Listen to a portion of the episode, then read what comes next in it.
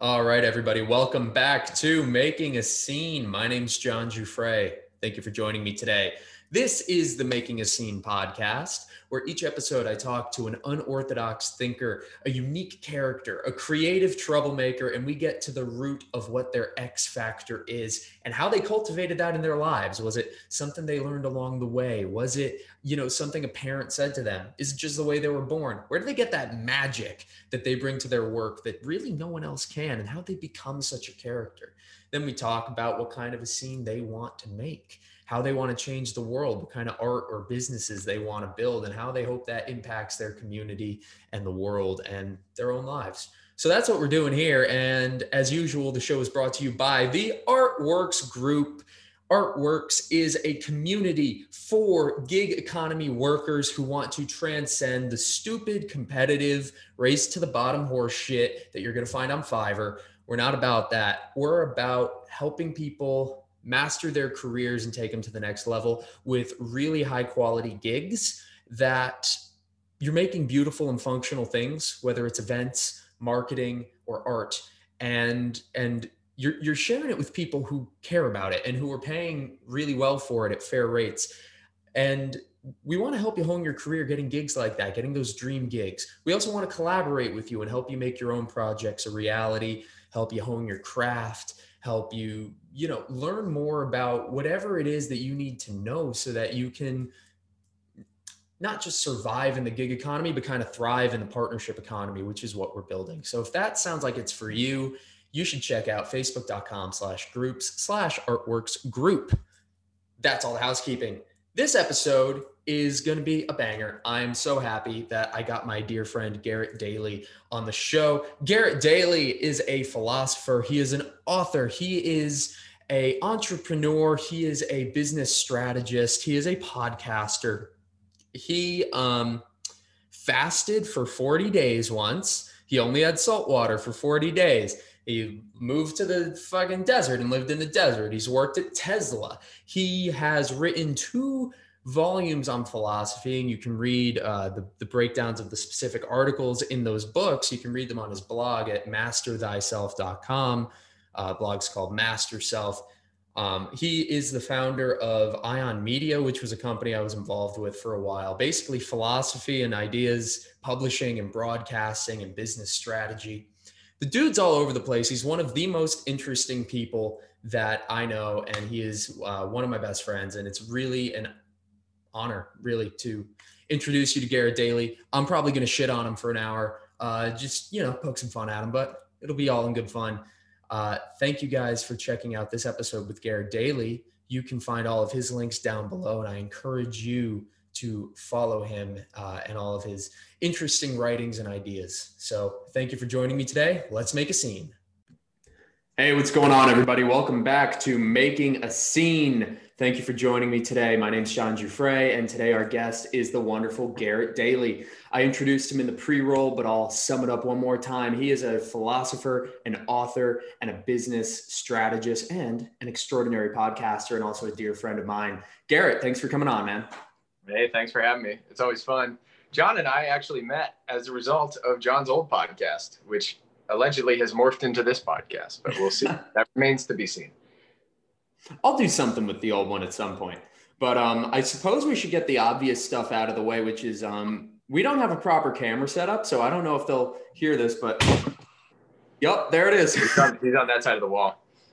Yep, we're doing the old roommate thing, but uh, so we're in a unique situation, right? Because actually, this is what I would identify your X factor as. It's a few things. You're an exceptionally principled thinker, and you act based on those principles, and you're very rigorous. And that's one thing I want to get into. But honestly, just knowing you for as long as I've known you, you are an excellent connector of the right people. You know how to time bringing people into certain environments. And the case in point for that is we're living in kind of the prototype of an artist, entrepreneur, Uh, you know, whatever, accelerator house, uh, the prototype of Nova. Our previous guest, Sunny Sue, was talking about a little bit of what Nova might be.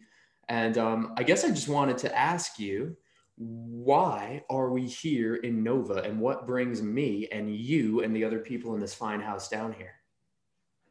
Yeah. So uh, full disclosure, I watched Fight Club when I was like a teenager, and they lived in that rundown house. And so that's always been my goal. And somehow our house isn't that rundown. I also really wanted to live in a warehouse, and that never happened either. So I guess I'm just failing. But uh, as a consolation prize, I'll settle for having a relatively uh, nice house in an exceptionally nice neighborhood uh, full of smart, enterprising people. The idea uh, in general, I think we pretty much got everything wrong as far as culture, society, and the way that we actually live our lives go in some span of the last four hundred years. It's been getting progressively worse. Um, one of the issues with the way that we build buildings in general is that we build buildings with the intention of monetizing the buildings, and thus you get apartment complexes that are effectively human cubicles where you pack as many people into a box as you can, and everyone gets one dishwasher and one dryer and one washing machine and all of those different appliances, which drives up the cost. You also need all of this extra space for things that could be shared with other people. So you end up with four hundred washing machines in a building that could have probably thirty industrial ones or something like that, right? And so rent is arbitrarily high and getting higher because you're trying to get as many people into a building as possible with as high of a rent as possible. And it basically means everyone gets the worst of everything and they pay exceptionally large sums of money for it. I think um, Sunny probably mentioned his downtown apartment was like sixteen hundred dollars a month, I think, for a one bedroom, which is just obscene. And that's not even that high of one as far that's as things. Toronto, my, my girlfriend and I have a place that's like four thousand a month for a two bedroom. Well, that's Canada. So you're in, you know, Canada. Yeah. But yeah, no, that, and that's not an, that's not an unheard of number. I mean, for, for hopefully for most people, that is an insane number because it's insane. But the, uh, the point being that we don't build buildings in a way that makes any sort of sense based off of human evolution. We don't, people literally don't know why we do anything that we do. And most of what we do, we do for stupid, bad reasons that is beneficial to someone in the short run, but is actually detrimental to everyone in the lo- medium to long term. So if you look at, um, there's a lot of problems with cities in general. Population density correlates with basically every bad thing in the world, with the exception of the number of geniuses per square mile. So actually, the more people you get in a city, the more geniuses you get. And maybe that's an ancillary benefit, or maybe that's the city trying to solve the problem of having the city.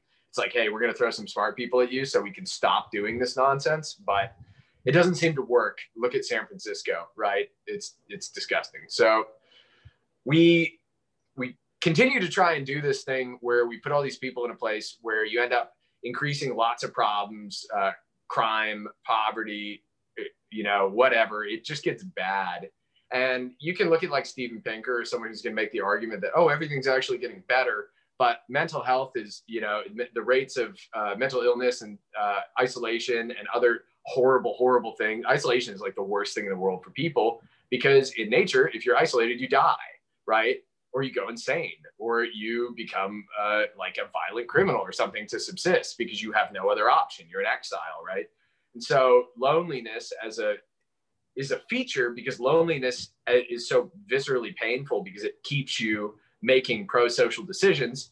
And yet we built the system that basically ensures that everyone's going to be lonely. So all of that to say, uh, cities and the way that we live is so anti-human, right, that it's astounding. And we're so caught up in the narrative that what we're doing is can be construed as progress. And don't get me wrong, there's a lot of progress. I have no intentions of throwing society away, but we're so committed to the idea that every single thing that we do or that uh, consumerist culture produces is a net good that we ignore the horrible, horrible consequences of it.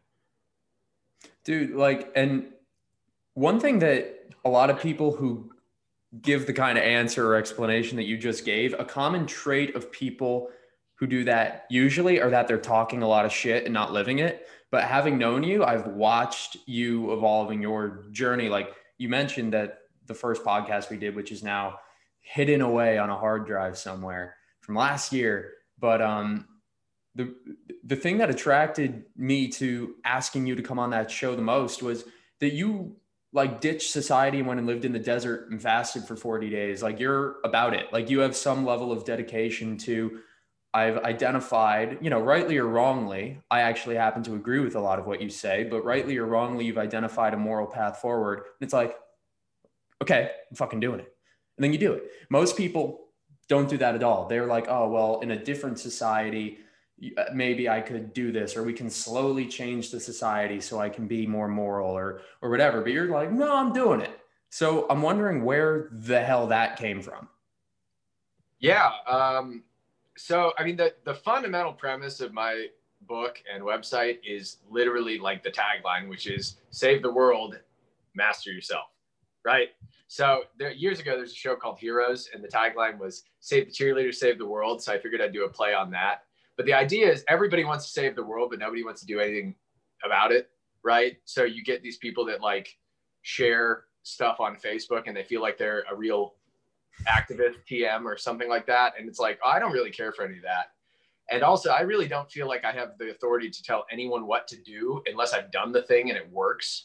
So anything that I did on my website is literally either something that I came up with that I'm going to posit as a theory, or it's something that I tested on myself, right? So there's a variety of different challenges I've done throughout the, the history of the website, like fasting or carnivore or running an ultra marathon or uh, living in a tent, or Uh, I probably have some other ones that I've done recently that should get written about, but I haven't, I've kind of been on hiatus from writing um, because I really didn't feel like I was in a place that any of the stuff that I was working on was worth being talked about, because they're still trying to solve a bunch of stuff. So generally, anything that I'm going to write about is something that I feel confident doesn't invalidate. Uh, you, like I, if somebody did it and they took my advice on it, it would not be something that would be a net negative for them, because I've verified that it works well enough that I'm confident talking about it, right? So technically, the one of the th one of the things that I really, really am uncomfortable about is if I ever do or say something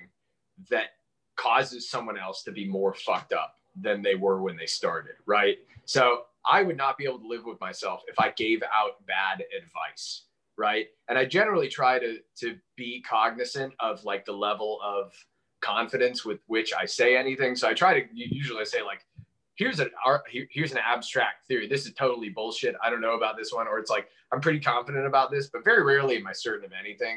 And I'm usually trying to prove myself wrong. But I think the right attitude to have is, regardless of any of that shit, whatever you're doing, you should just try and make yourself better. And then you can figure out all the other stuff when you're perfect. But until then, it really doesn't matter what you think about stuff. I don't do politics because there's no universe where I'm qualified to have opinions about how other people should live their lives. I have feelings about it, right? I have plenty of feelings about how other people should live their lives, but I don't have any hard and fast opinions about it, with the exception of, if you start telling me how to live my life, then you're fucking up somewhere, because there's no universe where you're qualified to do that either. You know, the, it's, a, it's a testament to the fact that we can make bad decisions for ourselves, that nobody's qualified to make decisions for anyone else in the world. Is that sort of uh, is that sort of willingness or or attempt to to know exactly what you're qualified to say and then to back that up, right? Is that something that was like, did your parents cultivate that in you? Because it's really a trait that n not a lot of people have. I'm sure you're aware, and I'm actually genuinely fascinated by where that comes from and if it's possible to cultivate it in other people. Um, let's think. So my dad is very much like self-sufficient. Uh, he's he's uh, extreme, like by the average person's standard is like a Jocko Willink level badass. And most people like compar probably comparable levels of fortitude and, and shit, uh, except he's not well known where Jocko Willink is, right? Um, but he's like, you know, he's run multiple hundred mile plus races and wow. Uh, is special forces in all different, like multiple different kinds of Marine Corps, special forces, Army Ranger as well, even though he's Marine. So all kinds of crazy shit. Uh, super, so he ran like thirteen miles on a broken leg one time. It's just nuts, right? So how do you kid, do that? Huh? How do you do that? Uh, they dropped him when they, uh, he was rappelling, and then he broke his leg and didn't realize it, and then just went for a run anyway. So I don't know. He's nuts. But so the, the thing was that when I was a kid, he obviously like has the respect for authority. I never got that. And also I'm so I'm super insubordinate. So my whole thing was like, basically, I don't know. I was like, I always assumed that I was right, and I was really wrong about all kinds of shit for a really long time. And I've gotten to a point where I'm probably more right than I am wrong most of the time now. But the, but I always took the responsibility of like, I'm going to go figure it out for myself, because I really, really, really don't like taking orders. And whether or not that has benefited me is a different question. But it basically is just that I'm so insubordinate that I had to figure everything out for myself. And so in the same regard as I don't want anyone telling me what the right answer is, I need to go figure it out by breaking things and fucking shit up. Um, that's kind of where that comes from, is just an extreme distaste for authority, which is not even fair, because like, as far as people that are capable of making good decisions, my parents definitely were. So any, any bad decisions that I ever made in my life are squarely my own fault.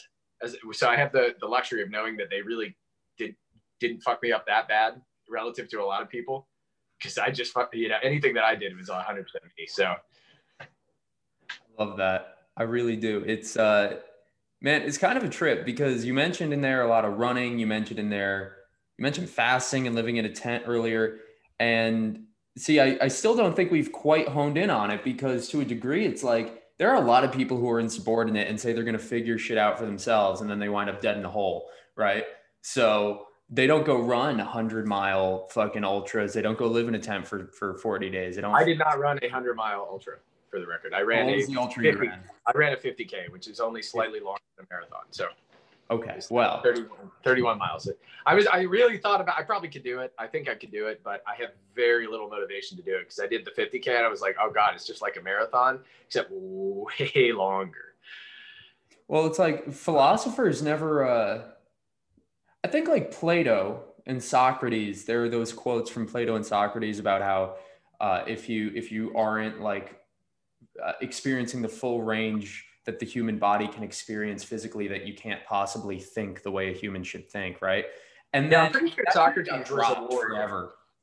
Socrates was a warrior, and Plato was a legendary wrestler. Plato right. means Plato means rock, because he was like the Rock, you know. Okay. So there's a high likelihood that the reason that Plato kind of sucks is that he was so tough that nobody talked any shit to him. Um, and Socrates, they waited until he was old to start pressing, you know, charges against him. So there's a very good chance that both of them were extreme hardcore badasses. I'm pretty sure Socrates was a warrior before he was uh, I think uh, like a naval captain. Yeah. Something, something, and he was widely acclaimed, if I remember correctly. But that also might have been some historical fiction that I saw somebody reference. I don't know. Don't quote me on that. And then after them, most philosophers were just kind of like dorks. Like Nietzsche went on long walks and stuff, but other than that, they've all just been, you know, scrawny, non-physical people. And I can't help but think that the the increasing uselessness of theory and philosophy is directly correlated to the increasing uselessness of philosophers' physical bodies. Socrates kind of screwed it up, unfortunately. So uh, you had, before Socrates, you had the sophists, uh, who are actually, their name is derogatory. You call it, say, sophistry, right? Mm-hmm. uh, that's that's an insult, but that's because they got paid to teach uh, the like uh, politicians and stuff. And people considered that to be, a, or at least Socrates considered that to be a violation of the spirit of philosophy, where you should just go around asking questions for the fuck of it. And so the downside of that is the sophists were non-dualists, right? So Socrates created dualism. Dualism creates mind-body dichotomy. So then you get Aristotle, who is very much mind, Plato, who is very much body, and mysticism, right? And they split the two. And I think it's more that Socrates represents the, the impulse in society to question things that all knowledge is built off of, but that goes in different directions, because there's the pure mind approach, which is, you know, weird. It's very weird that Aristotle ended up very much in with like uh, Christianity, because he's so much of like really the essence of science. And, and a lot, I, I would argue he was probably the first scientist, as far as he cataloged a lot of like plants and stuff and observed the natural sciences and that.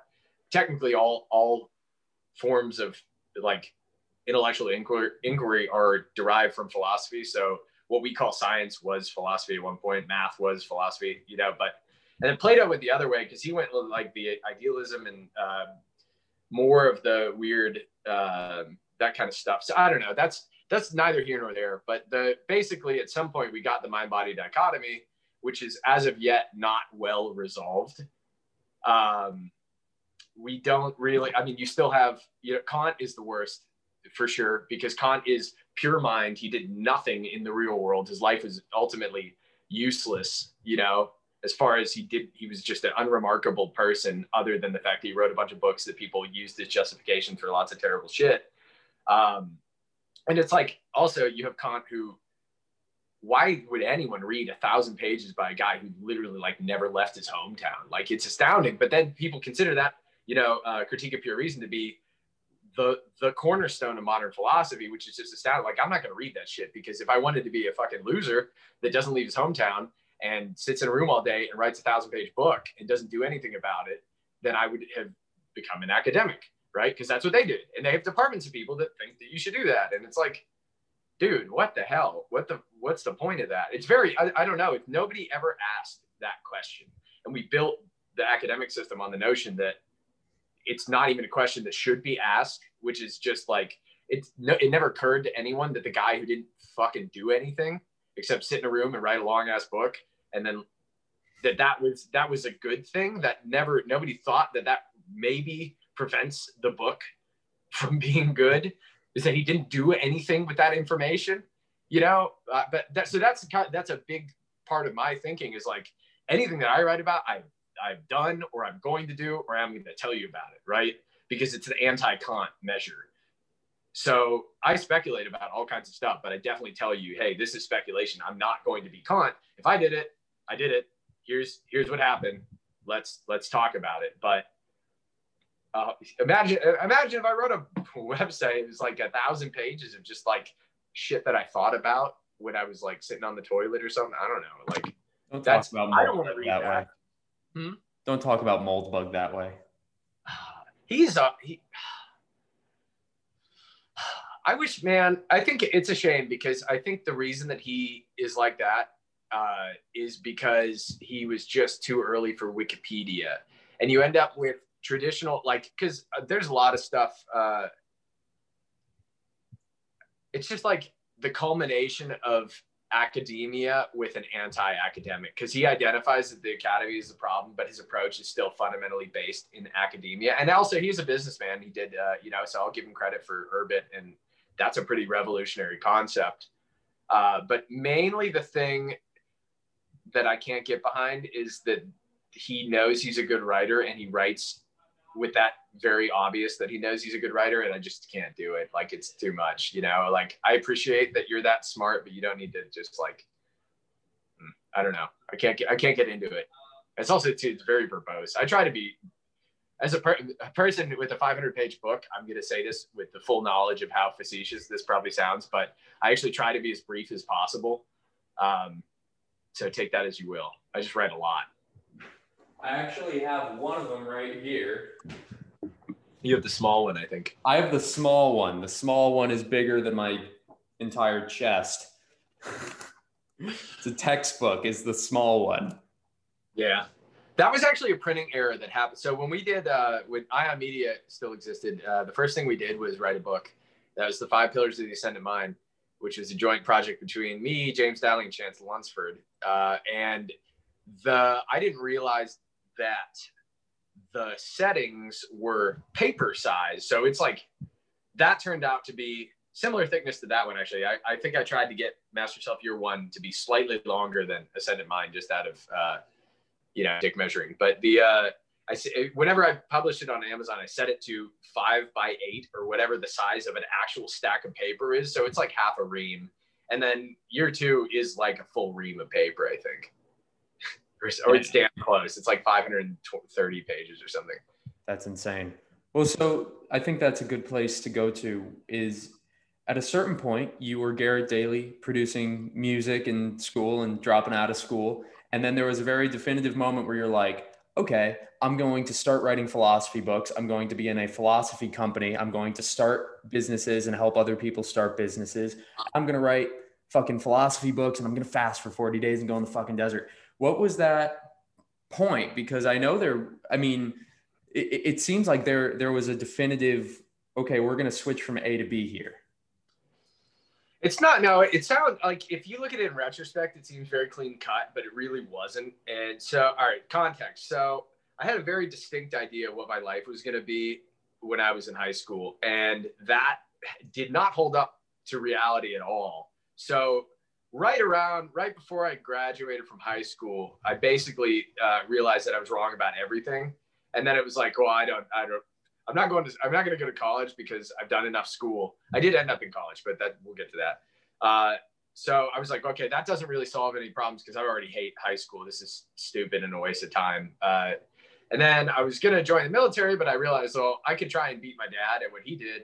But even if I got as good as him, there's no way to surpass him at the thing that he did. I could just equal him. So I was like, all right, well, if I'm going to, if I'm going to make some progress for myself as an individual, I have to focus on the thing that he was not as good at, which is people stuff.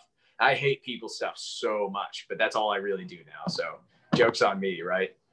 And so, so that was kind of my motivation. For a little while, I literally just fucked around. Uh, I lost my license because of speeding quite a bit, like three months after I got it. So I couldn't get any other job than working with my uh, neighbor who had a painting company. Uh, so I did that for a while, and that, uh, that sucked a lot. I re resolved to never paint again, and yet I've been coerced into painting this house. So joke's on me again. But um, I had a bunch of other random ass jobs for a while. I worked doing contracting with the military, but I was basically a janitor. It wasn't as cool as it sounds. My buddy used to go to the bar and say, oh, we do military contracting, but we were basically janitors. They got paid exceptionally well. So not, not a cool job, but it's very fun. Uh, I got to read a lot of books in that time because we basically were on call all the time. And so we just sit there and either like play, I think I played like all of Far Cry three in a month because we just had so much free time to, to sit around. And I, that's when I started get reading into stuff. And um, at this point I had gotten into like psychedelics and started trying to like figure out the, the self and reality and stuff. And so I was reading into a lot of uh, like esoterica because I realized, well, a lot of the mainstream stuff doesn't even approximate reality at all. And then I got into like philosophy and stuff, and basically all the philosophers, uh, that's a broad general statement I'm about to make to, to qualify it as they have a lot of interesting stuff. Pretty much nobody solved anything in a meaningful way. And the world is the way that it is because they all missed the point. Even Nietzsche realized there was a problem a hundred years ago and he was not capable of solving it. So all the problems we have, he predicted kind of, but he went insane trying to figure it out. So this, the stakes are pretty high. Uh, the, the likelihood being that if you're going to do real philosophy, you're probably going to go insane. Uh, it broke Nietzsche, and he was a genius. You know, he was kind of useless and, and soft, but he, he was a genius, you know?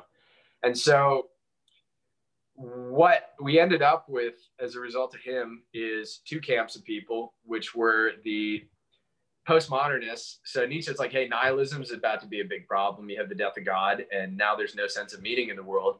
The postmodernists ran with that. They said, this is a good thing. We're going to go make up the rules that we want.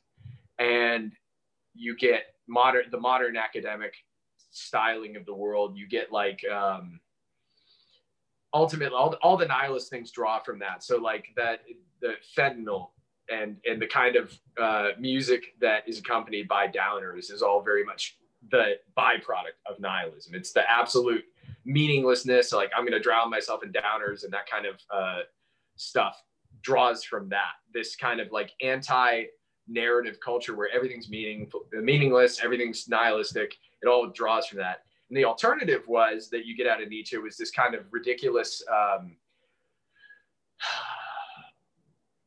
The, like, I think Nietzsche styled himself as the Ubermensch or whatever, right? He, even though he was obviously not, he was the messenger, right? He was the, the he was probably the last man by his own standard, but he, he told us there's a problem, someone's going to solve it. He tried to solve it and he couldn't solve it. So he's all broken by it. And so there's the people that took from that and they went the other direction. You get this weird kind of like, like there's people like Moldbug or Evola or this kind of like weird right counterpart where they're very much like, Um, esoteric and kind of fascistic or whatever.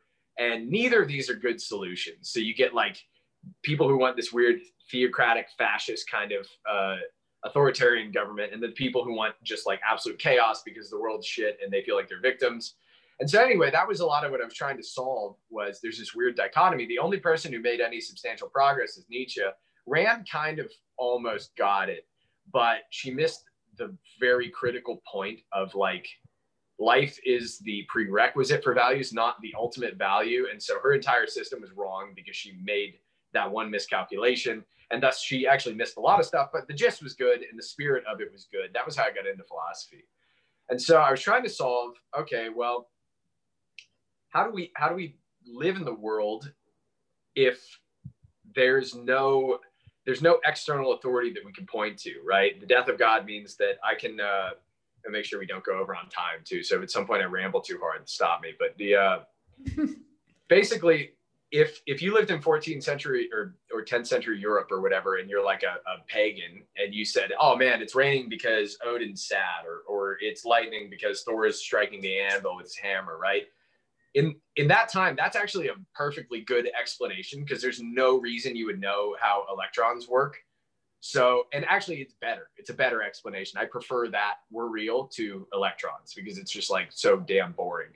And so the death of God ultimately represents, we lose the ability to say, hey, that guy made the rules. There's a reason for all of this stuff. It means that we have to figure out what the rules are. And this is not a theological argument. I don't make theological arguments. That's up to you to figure out. I make philosophical arguments about how the, the logic of it works. If there's some kind of divinity, go figure it out yourself. That's, I don't make any, any aspersions to claim those things. So that's not the job of philosophy. This job of philosophy is just to figure out what's the logic of it, right? So the, we lose, we lose meaning. And this is reflected in this period in my life because I'm trying to find all these different systems uh, that hopefully that there would be something that I could say, this is, this is the way to do it. And none of them were fulfilling. None of them seemed to answer the questions in a meaningful way, because even the best like uh, esoteric religions and stuff, there, there are some saints and mystics who just are amazing, amazing people that had such a beautiful conception of life and reality and the cosmos and that. Like Rumi uh, is a is a Sufi poet uh, in, in Sufi, which is esoteric Islam, which is like one percent of all Islam. And then everyone knows the Sunnis and the Shiites are like ninety-three percent, seven percent or something like that. But the Sufis are the, the least common. So Rumi is this amazing poet. He's just a great view of life and the divine and all this stuff, but it doesn't answer the problems that we're dealing with. Or like esoteric Christianity is very cool. You have like Kabbalah and Judaism, or you have uh, Eastern philosophy. So uh, you could get like Tibetan Buddhism is like esoteric Buddhism. So Tantra or uh, Vajrayana or all these other schools of thought. Zen is pretty great, but none of them really answer the questions because everyone is still trying to solve the problem of life and suffering. And that is a great thing to acknowledge because it's, it's a part of reality. Nobody, nobody ever says like life is ice cream. Life has ice cream, right? That's a thing that exists. It's pretty great, but nobody characterizes life as a whole by ice cream. And thus life is also suffering, but that's the thing people complain about. So there's other things too, but that's always been the relative issue in all of philosophy is like the world's kind of bad sometimes. What do we do about that, right? That's all well and good. And most like Stoicism is a good answer to that, or uh, Zen, where it's just like deal with it. But when you run into the problem of the death of God, then you have a universe with no great sense of meaning. And it's like, what's the point of dealing with it? So then Camus is like, oh, you have Sisyphus, right? You just need to ask for a bigger rock. And I really fuck with the essence of that, but that's actually not an answer either. It's just an attitude, right? And there's a reason he's an absurdist, because that's the only way to reconcile that is it's absurd, right? So I get to this point in my life where I was like, I got into sales because I was trying to get good at people stuff and learn psychology and do all the things that I was bad at. And I, the, that was a very unpleasant period in my life because I was trying to be this extroverted person that I'm not, right? And do all these things just because I was trying to figure it out. And so I figured I was supposed to be this, uh, there, there's some conflict between who I thought I was supposed to be and who the world uh, wanted me to be, or like what I thought I was supposed to do rather than be the person I thought I would be. And so this culminates when I go to college. The only reason I went to school was to get out of my hometown because it's a shithole. And uh, I go to college and I, I don't know, I just like couldn't, I, I couldn't do it. I was going to classes and eventually I just stopped going to classes because I was just like, didn't care. I was doing Same. drugs. But it was, hmm? Same. All right. I, it, it happens to everybody if you realize, like if you're willing to be honest with the fact that it's just a waste of time. Uh, and if you want the piece of paper, that's cool. But I'd much rather, I would go to college for four years and leave the day before I got the piece of paper, because I know just as much as the person with it, right? But that was the thing I realized. I read more books when I was out of school than when I was in school, because I was just like trying to drink myself to death. I was really miserable, right? And so you get to this point, or at least I got to this point where I was like, all right, well, either, either the world's a terrible place and I'm a terrible person and everything's bad, right? This is basically the realization of like absolute nihilism. This is the, or, or the dark night of the soul, if you want like a esoteric version. I highly recommend, if anyone's interested in that stuff, there's a, uh, a poem called The Ascent of Mount Carmel by Saint John of the Cross, which is where we get the term the dark night of the soul from. That's amazing. And well, he's considered to be the second best uh, person in Christianity after Christ himself. So great, great person to read about. He's uh, probably the best Christian mystic. Anyway, so this is that period of my life where it's like, okay, everything's shit, everything's fucked. And it was the realization of perfect nihilism, right? And so what I realized was like, oh, well, I don't really want to die. I'm kind of like trying to solve this problem. And it's like, well, all right, if I decide not to be dead, then there's a bunch of other shit I have to figure out. It's like, okay, well, if you're going to choose to be alive, which, and this is the, the where I, I have my issue with Rand, is Rand's thing is that life is the highest value. My argument is life is the prerequisite for all values. And that is a very significant and substantial difference, because if you're going to, uh, if you have a sniper rifle and you are one centimeter off, but you're shooting over the course of a mile and a half, right? A centimeter over a mile and a half of difference in aim means you're going to completely miss by, you know, yards, right? And so if Rand got the first part of her philosophy wrong by literally just the tiniest distinction, she got everything else wrong, more or less. And a lot of the stuff she did was cool in theory, and the idea of doing a coherent philosophy based on first order thinking is very, very novel. Nobody really was good at that. A lot of philosophers just have opinions about shit, and it's not coherent the way that they think. So all of this to say, that was the turning point, right? I realized, okay, I, I'm choosing to be, I'm consciously choosing to live, right? That means I have to figure out everything as a result of that. If I'm gonna live, well, I have to decide, what is the world? What do I value? What, if, what am I supposed to do about it, right? And so everything that came after that, if that was rock bottom, or, you know, it's probably a part of a series of progressive different kinds of rock bottoms that I've been to, as far as just like in the process of self-reflection, you find, oh, I'm really terrible at this thing, but you only figure that out when you're fucking stuff up. And so it's a series of progressively fucking things up. I learned, I learned how things work by breaking them, right? Whether that's the mind or the body or whatever, you have to go smash your head against the wall until you figure out either I'm going to break this wall, or my head's going to get stronger and then I'm going to break this wall. But either the wall is going to break you, or you're going to break the wall eventually. So you may as well commit, right? So I left school. Uh, basically, I failed out of school, but my buddy called me up like a week before the end of school and was like, hey, you want to start a business? I'm like, yes. So we, uh, so I dropped out of school. I definitely just let it happen. I knew, uh, I actually, the only reason I was there the third semester at all was because I got a sixty-six point seven, which is zero point one percent higher than failing out of school. So I was like, fuck it, I'm just going to party, right? And I did. I was so, literally the same way, man. I, I did well my first semester, but I knew on like the second day that I was going to be out of there. The second semester, I'm like, well, I'm going to finish, so I might as well do a good job. So I did that. But then third semester, like a weekend, I was like, no, fuck this, I'm done. And I just stopped going to class. And I was like, I'm actually not going to drop out. I'm going to fail out, because then I can never go back to another school with any kind of a scholarship, and then I won't go. So fuck it, I'm going to fail out. That's it. Well, you got to burn the ship. I'm a big fan of burning the ships, by the way. So that's, uh, that's a critical that's a critical way of looking at a lot of the things I've done in my life, is if you're going to do something, commit to doing it. If you're not going to commit to doing it, don't do it. Right. If you so have plan B, you won't follow plan A. Well, no, if you have a choice, if you have an option, then if you want to quit, you'll quit. So if you give yourself no option, you committed to not quitting. Right. Mm-hmm. And so we started business. We do it for a year. Uh, this is kind of when I really started getting my shit together. So uh, when I, the only job that I could get uh, when I left school, I was living with my uh, business partner uh, just to pay rent. I was, you know, in debt and had bills and stuff. So the only thing I could do was I was going to run his kiosk. I think I did this for maybe five hundred bucks a month. And I worked seven days a week, like ten hours a day running this kiosk. uh, for that little amount of money just to pay the bills. And he, he didn't charge me rent. And uh, so I did that for a little while, and I was so broke, I didn't have money for food. And in the process, I discovered fasting. And that's why I did the forty day fast. Cause I was like, well, I don't know, the last time I, I was probably drunk for six months straight. So like, I don't know, I don't know if I've been sober for more than a month in since I started drinking or whatever, right? I have no idea the last time I was sober for, for a month. So I was like, all right, I'll do forty days of sobriety. And then in the process of that, I learned about fasting. And then at twenty days in, I started doing the fast. So I ended up just seeing how far I could go. I set the goal of forty days because uh, it seemed like a cool, significant number.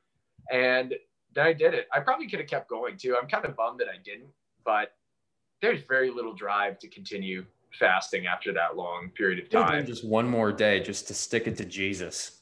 Yeah, I actually think I might be several minutes under forty days. I'm pretty sure I'm at like thirty-nine days and twenty-three hours and something, because I don't remember for sure, but I think we got Taco Bell around midnight the day before I started, but I don't know. Oh, man. Uh, anyway, doesn't matter. So did that, had the business, did it for about a year, uh, didn't pan out. Although if you want to read about it, there's an article where I talk about how Uh, a year and a half later, I got an email from the person we would have landed as a, uh, we wanted to land as a client, and we would have had like a three hundred thousand dollars contract if we had still been in business when that happened. So I was like, okay, well, the next businesses I do, I just won't quit, right?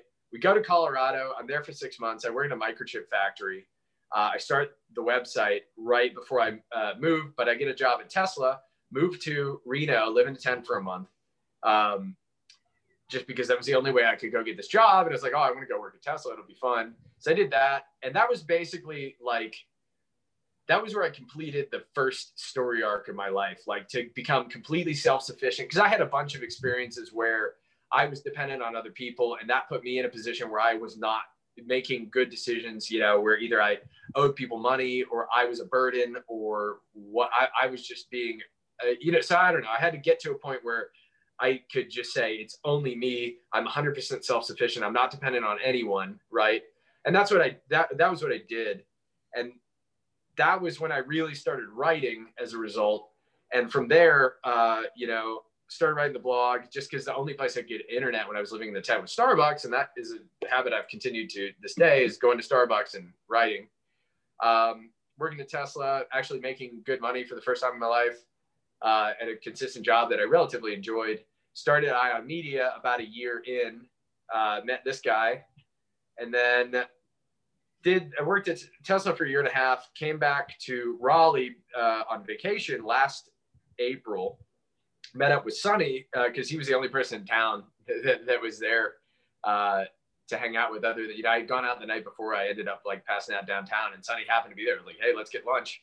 Like five minutes into that conversation, he was like, oh, I want to do this co-working cafe. And I was like, oh, well, I want to do this like freaky thing where we live in a warehouse and then like uh, beat each other up. Made in heaven.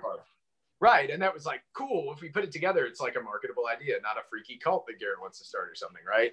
So, uh, so we really toned down the cult vibes a little bit, just in case any investors are watching this, you know, but the, um, that's how Mark I came Cuban back. Is watching this right now. Yeah, he's very disappointed. He thumbs down the video. I don't know that I would go with the Shark Tank people, to be honest. It's not, I don't think they got the right vibe. But anyway, I am curious though. So uh, it's it's pretty clear how the the the visceral experiencing of your life, if you're honest about it, leads you to philosophy or some kind of self-examination or personal development.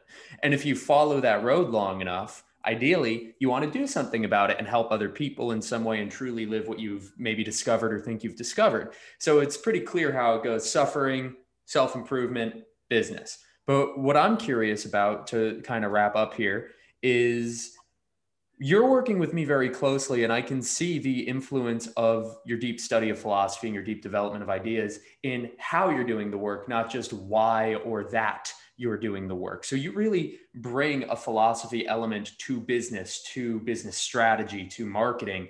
And I'm wondering if that's something that other people can cultivate, or, or how you sort of guide that process, because it seems like it's kind of new territory. I haven't seen many people doing that. It's basically, so one of the things that people really have a hard time with, and this is basically just the fault of academia, because pretty much all academics are functionally useless. And you don't get this as much, with people in like the practical sciences, like engineering or like real science or like um, architecture. Architecture's got a little bit shittier because people realize they could build buildings that are architecturally sound, but the a lot of the building has nothing to do with the structure of it, which I think is, uh, that's one thing that I do take from Rand is I love the Fountainhead because uh, they wrote a book about a, uh, or she wrote a book about an obstinate redheaded guy who's liked philosophy and ideas. And that's basically like sixteen year old Garrett was like, holy shit, it's me, right?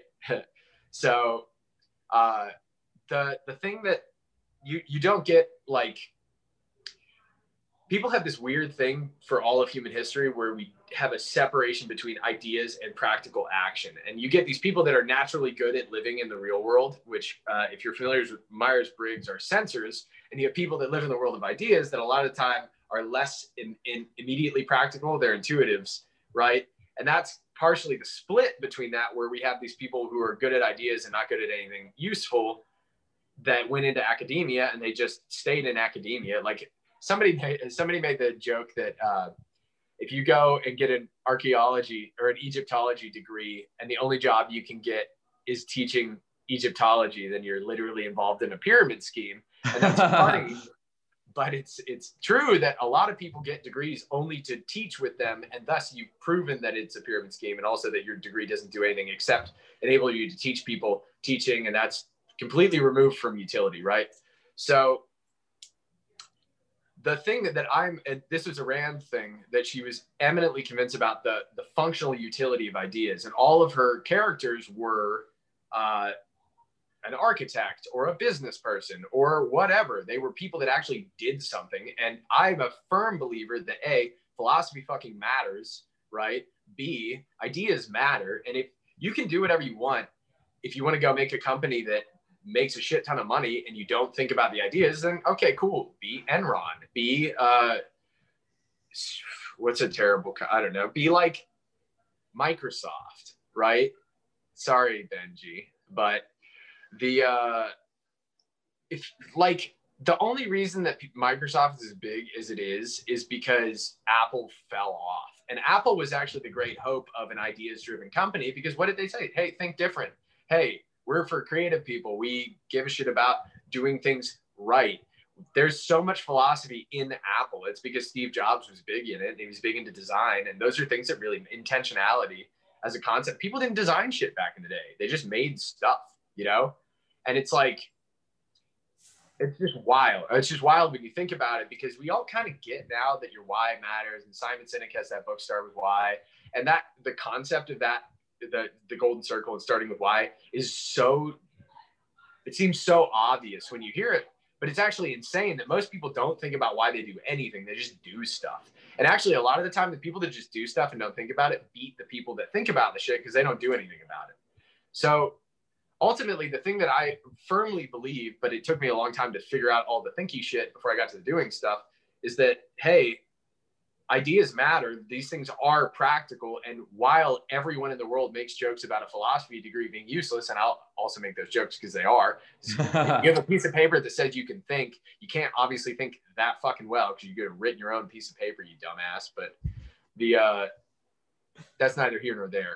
The, the philosophers aren't going to like me anyway because I shit on them all the time. But the The point being, the big takeaway of all of whatever I've talked about, and really if you ever take anything from, from my writing or whatever, ideas matter, philosophy matters, how you think about the world matters. And if you don't think about that shit, somebody else did for you and you're just a puppet in their system, right? And ultimately it's my extreme distaste for anyone telling me what to do that I decided, well, I'm just going to think about all this stuff. Uh, I highly recommend, at the very least, that you don't take anything that I say uh, as fact or seriously or whatever. You should read it all with the idea that I'm full of shit and it's all stupid bullshit because that's the right attitude to have with all things.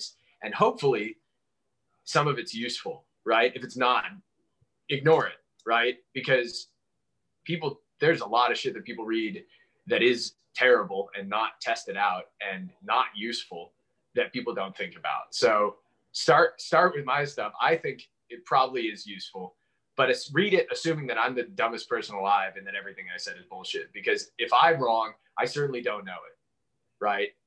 So you should assume that I'm wrong for all of our sakes, because if I'm wrong and you don't think that I'm wrong, then we're all fucked, right? If there's one thing I've learned from knowing you for the two years now that I've known you, it's that I definitely do assume that you're an idiot and you don't know what you're talking about, Garrett.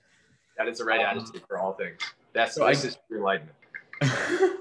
So I guess to wrap up then, we talked about what that X factor is, how it's, you know, embedded in your work and everything you do. And honestly, we could probably do, so for context, in addition to that prior interview we did, we also ran a short-lived series of shows on Garrett's old, it was basically a broadcasting and publishing philosophy company called Aeon Media. Um, it's coming back. And we did a segment or a show on there where the episodes were like four hours long. Like we put Joe Rogan and Alex Jones to shame. We would just go for four hours and it'd be like, all right, meme theory, go. And it, it would, it, three people would watch. It would be great. More than the people who are watching right now. But um, we'd live stream and we'd just talk a whole bunch of shit for five hours. So we're going to have to do one of those where we go into this idea of the C P O or the chief philosophy officer. Oh yeah, that would actually be useful. And I could... Uh, that's the thing, after doing all this business shit, I've enhanced the actual utility of all of this stuff by a million times, because like before I knew all the theory was like probably going to work out because I, you know, I did the math and shit, but then it's like doing the business stuff and it's like, holy shit, this is actually super fucking useful. Nice. Yeah. You know? I'd love to do that episode. And I think the next time I have you on, if we stretch it out to like two, two and a half hours instead of one hour, because this time I was like, okay, if left to our own devices, we will both talk for one hour and not take a break. I think I'll let him do that um, this time. And the next time, if we go for two hours, we can go back and forth on that. But like, it, point is, I am curious if in, if you had to describe, because I know you have so many big plans, there are a lot of companies in the works, I'm involved with some of them, but what is the scene that you want to make? We found that X factor, we found what makes you a unique character and how you're bringing it to your work, but what's the end of the story arc? What's the goal? Uh, so my actual thing, and people don't think that this is serious, but anyone that was ever a pledge in our fraternity, if you ever asked them, uh, a pledge when I was a brother, uh, you can ask them, because this was my interesting fact that I gave everyone for their interviews. Uh, in a perfect world, I would design bathrooms because A, it's always done wrong. B, it's very satisfying when you go to a bathroom that's designed well. And C, uh, it would be a job that I could do in absolute obscurity with the knowledge that I was doing a good service for the world that people would not appreciate. And I would just do it because I liked it.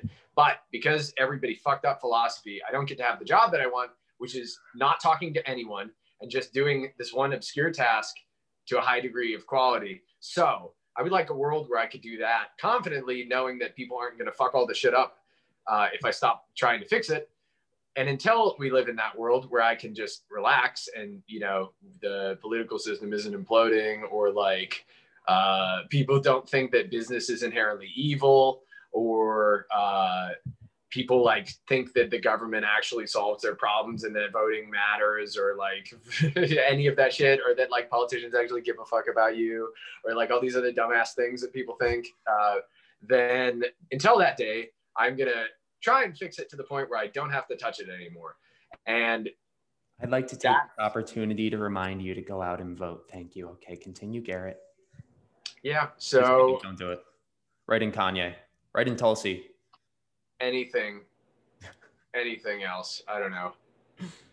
Um, yeah. So I guess that's my goal, is I would like to get to the point where I can just fuck off and then probably do some art or something. I would like to, I have some stuff to learn how to sculpt, but I haven't had the free time since quarantine to to practice that. But that's something I would like to learn how to do, like stonemasonry or something. I think that'd be cool.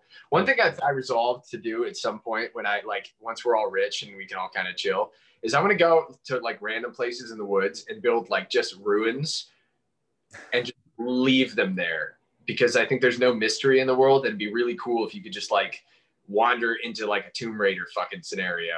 Yeah.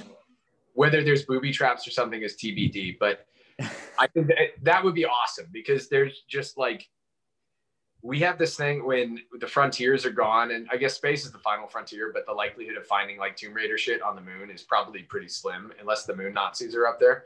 So it'd be very cool to just be able to go wander around the woods and find some ruins. And I don't know, I miss, I, I would like that sense of mystery to return to the world, you know?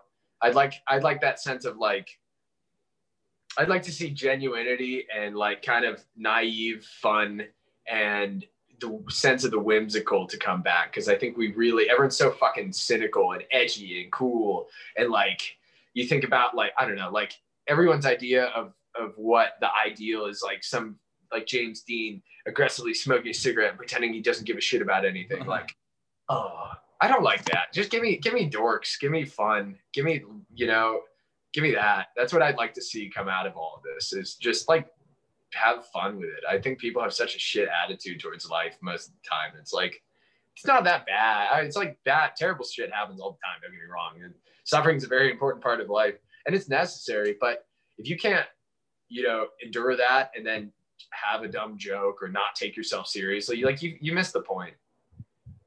I love it. I think that's a great place to wrap. Uh, I'd love to live in the world where you can just stay in the bathroom all day too.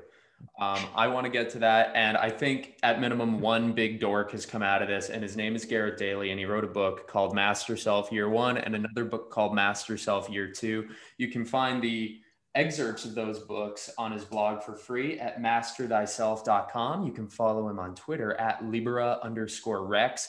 All the links are going to be down below. I highly encourage you check him out and dive right in. If you read some of the challenge articles, like his running challenge, his fasting challenge, try it out. I'm I'm three days deep into a fast right now, and I feel great. I am going to break it with pizza in about an hour. That's okay. It's fun times. Garrett, um, I'm going to have you back on again soon. We're going to do a lot of these probably, but um, you were a very big formative part of why I am into podcasting and why I've taken my business in some of the directions I've taken it. And really a lot, a lot of my life is partially inspired by some of the things that we've spoken about on podcasts or off podcasts. So I just want to publicly thank you for that. And uh, then I'm going to call you a dork again. Yeah, good. You need, to, you need to balance it out or else my head will explode. It's true. Uh, the other thing is, if I have new writing on aeon.media slash master self, uh, or you can just go to aeon.media. There's new writing there. So There will it will all be posted there. I need to transfer over the Master Self stuff to, well, I did transfer it over, but the website is not transferred over to aeon.media. So anything new will be on there because the website is much nicer and runs much faster. But yes, that was the only other thing. Beautiful. Check out Garrett. We'll have more plugs down below and he'll be back real, real soon. Thanks for making a scene with me, Garrett. Have fun, everyone. Thanks for having me. All right, guys. That was one hell of an episode, wasn't it? I, uh, I really love talking to Garrett. I basically talk to that guy every day, and it was great to finally get one of those conversations on record. Um, if you want to follow Garrett and you want to keep up with everything that he's doing, everything we talked about on the show, check out the links down below. Follow Garrett. If you are a freelancer, a content creator, a producer, you're working in the event, creative, or marketing gig economy in any way, and you want to transcend petty competition with your fellow artists and fellow creators and kind of transcend into the partnership economy where we're all coming together to make good things, but without, you know, racing to the bottom for Fiverr level rates, then I think you should check out the Artworks Group at facebook.com slash groups slash Artworks Group. We'd love to have you. There's a lot you can contribute to the group and there's a lot you'll get out of it. We've got a bunch of people paid work in only three weeks of the, uh, uh, of the group being up.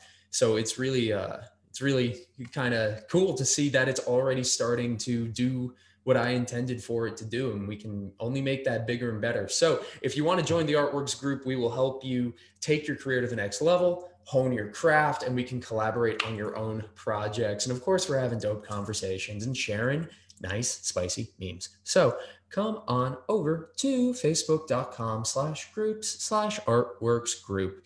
All my links, if you want to keep up on what I'm doing, also down below. Check it out. And I'll see you next time. Thanks for making a scene, everybody.